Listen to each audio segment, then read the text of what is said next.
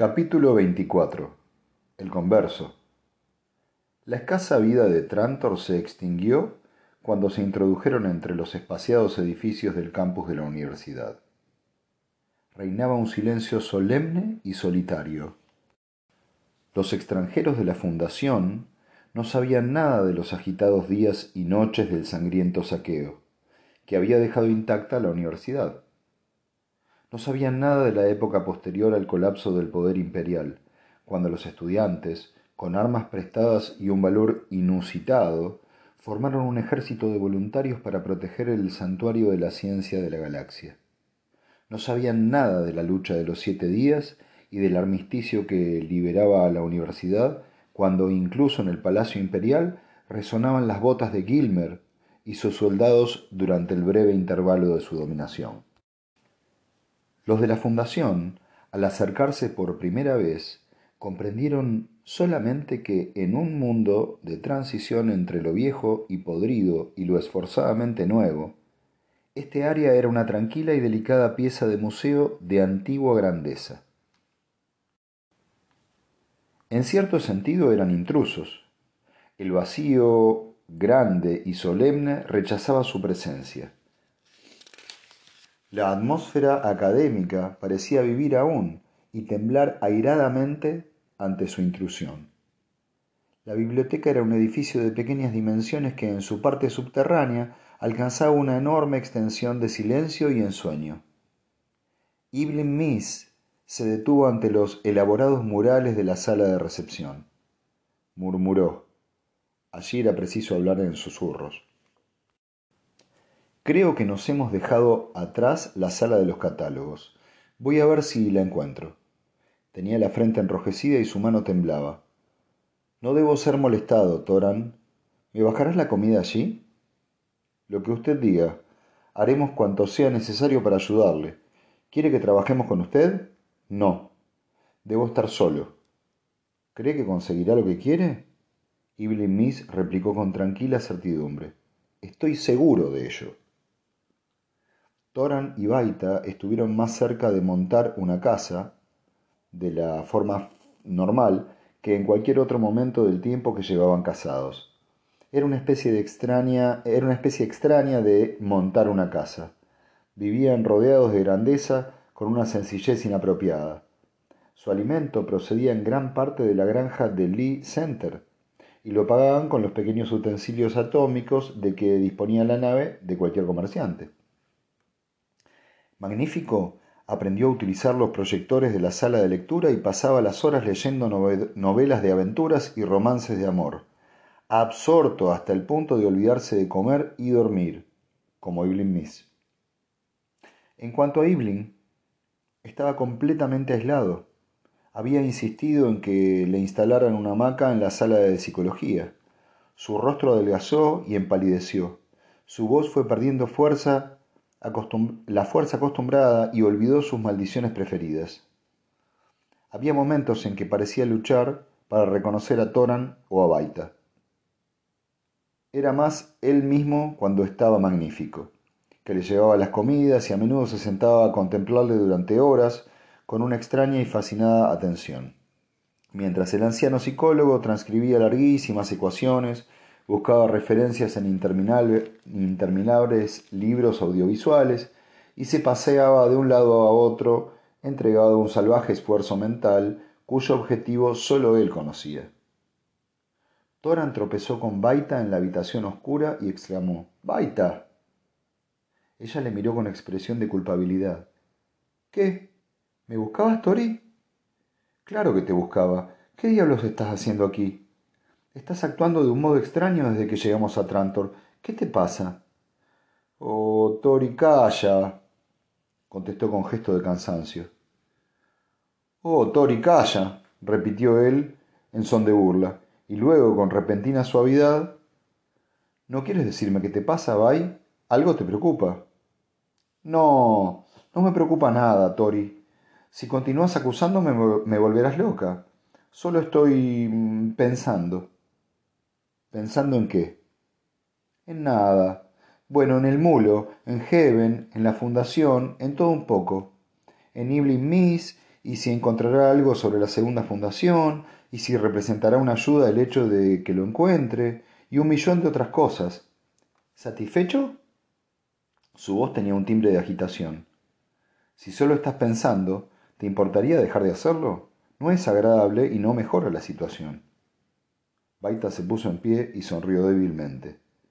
Muy bien, soy feliz. Mira, sonrío y estoy alegre. La voz de Magnífico gritó con ansiedad en el umbral. Mi señora.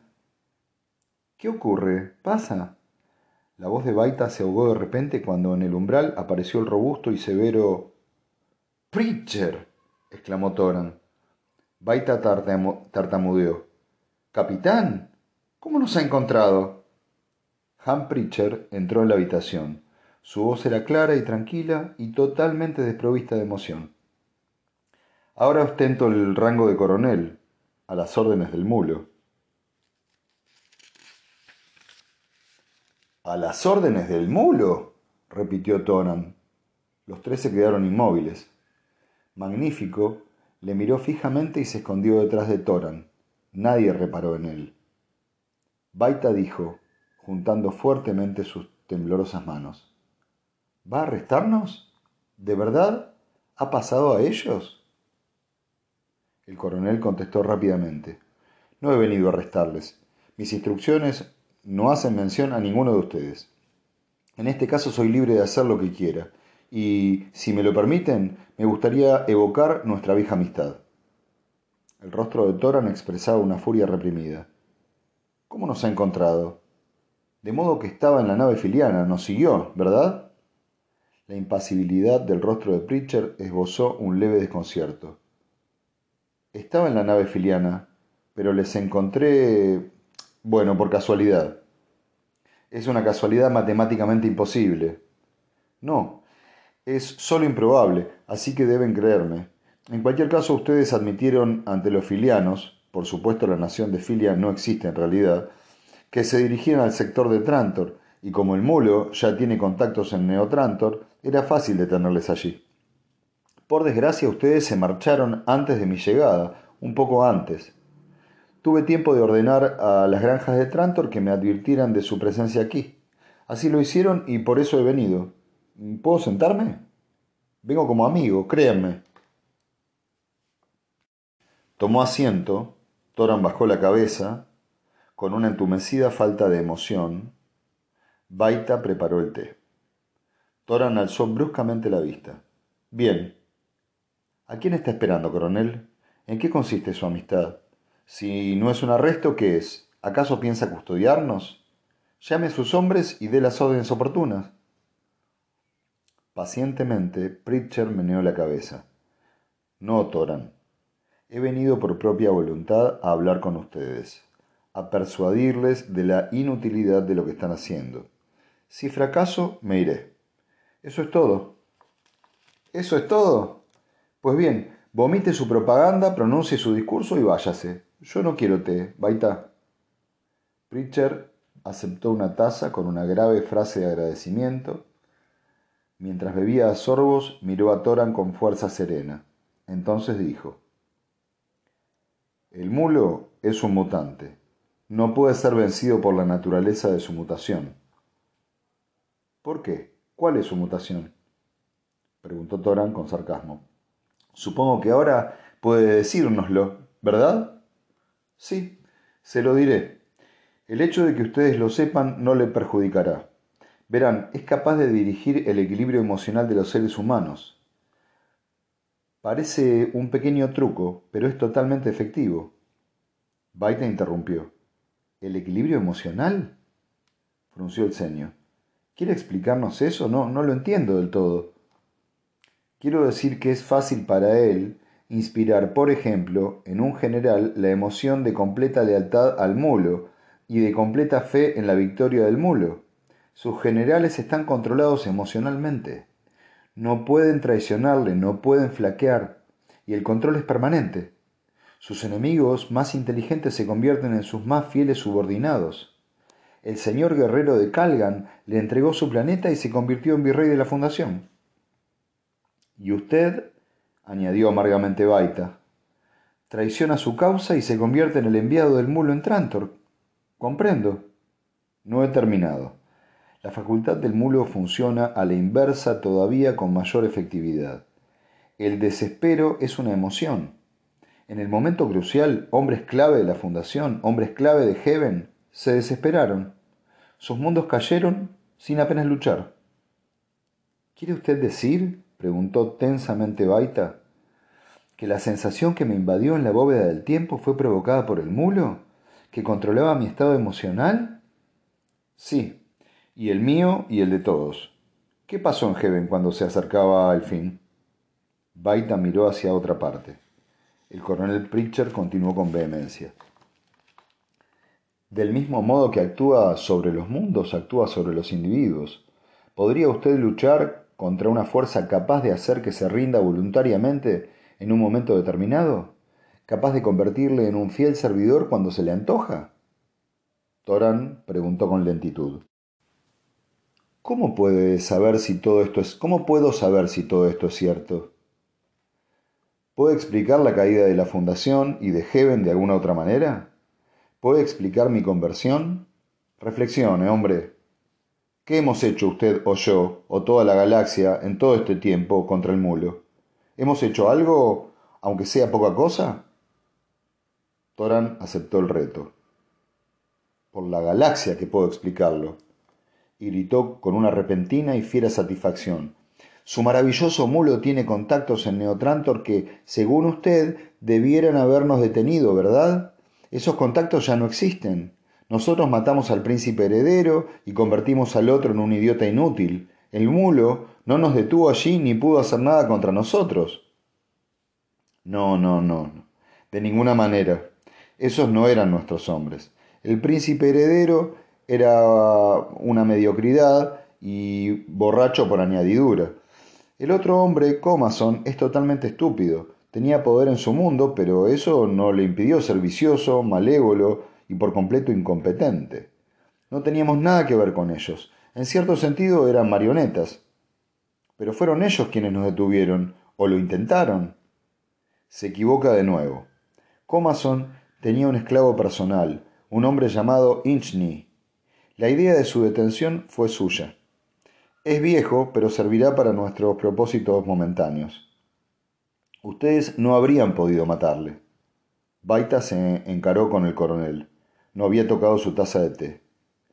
Pero según usted mismo, ha confesado sus emociones están controladas. Tiene fe en el mulo, una fe antinatural y enfermiza en el mulo. ¿Qué valor tienen sus opiniones? Ha perdido toda su capacidad de pensar objetivamente. Está usted en un error. El coronel negó lentamente con la cabeza. Solo las emociones me han sido dictadas. Mi razón es la misma de siempre. Puede ser influenciada hacia cierta dirección por mis emociones dirigidas, pero no es forzada. Y hay algunas cosas que puedo ver más claramente ahora que estoy libre de mi anterior tendencia emocional. Puedo ver que el programa del mulo es inteligente y práctico. Desde que he sido convertido, He seguido su carrera desde su comienzo, hace siete años. Con su poder mental mutante empezó venciendo a un caudillo y a su banda. Después conquistó un planeta. Con eso y su poder extendió su influencia hasta que pudo vencer al señor guerrero de Calgan. Cada uno de sus pasos siguió al anterior de manera lógica. Con Calgan en el bolsillo tuvo en sus manos una flota de primera clase, y con eso y su poder pudo atacar a la Fundación. La fundación es clave. Es el área de mayor concentración industrial de la galaxia y ahora que las técnicas atómicas de la fundación están en sus manos, es el verdadero dueño de la galaxia. Con esas técnicas y su poder, puede obligar a los restos del imperio a reconocer su dominio y eventualmente, cuando muera el viejo emperador, que está loco y no vivirá mucho tiempo, a controlar, a coronarle emperador entonces lo será de nombre y no solo de hecho. Con eso y su poder, ¿dónde está el mundo de la galaxia que pueda hacerle frente? En estos últimos siete años ha establecido un nuevo imperio. En otras palabras, en siete años habrá realizado lo que toda la psicohistoria de Seldon no podría haber hecho en menos de 700. La galaxia disfrutará por fin de paz y de orden, y ustedes no podrían detenerlo, como no podrían detener con sus hombros el curso de un planeta. Un largo silencio siguió al discurso de Pritcher. El resto de su té se, se había enfriado.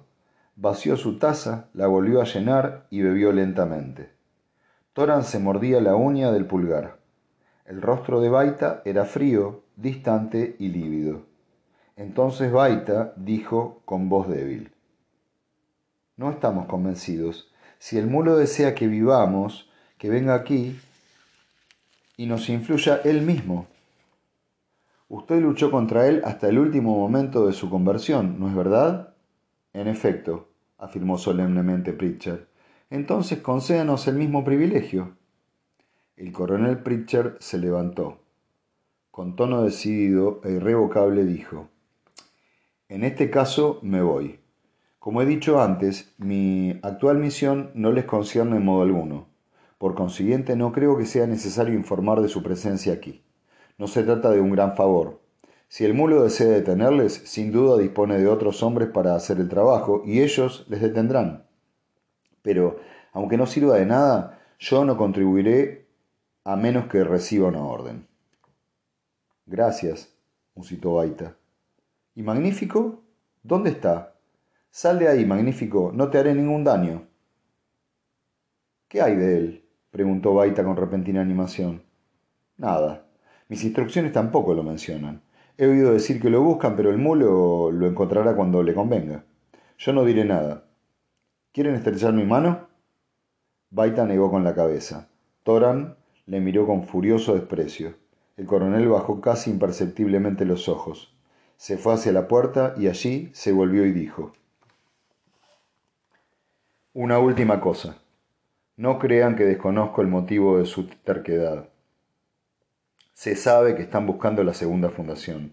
El mulo tomará sus medidas a su debido tiempo.